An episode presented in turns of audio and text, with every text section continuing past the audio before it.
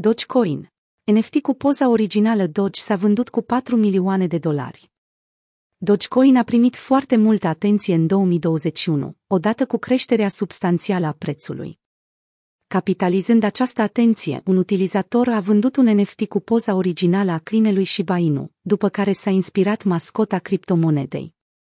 Imaginea originală de la care a plecat tot a fost descrierea NFT-ului vândut pe Veriaction. Această fotografie cu Shiba Inu Kabosu a fost făcută de proprietara Atsuko Sato în 13 februarie 2010.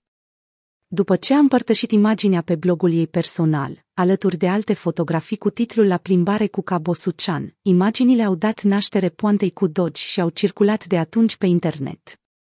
NFT-ul a fost creat în 31 mai de un utilizator numit Kabosu Mama, conform site-ului unde s-a desfășurat licitația. Prima ofertă, de 6,5 Ethereum, a fost plasată în 8 iunie.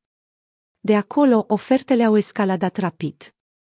Fotografia s-a vândut contra sumei de 4,2 milioane de dolari în 11 iunie.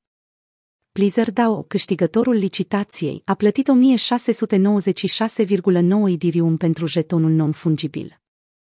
Prețul Dogecoin a crescut substanțial în 2021, stabilind un maxim de peste 70 de cenți, odată cu apariția lui Elon Musk la Saturday Night Live.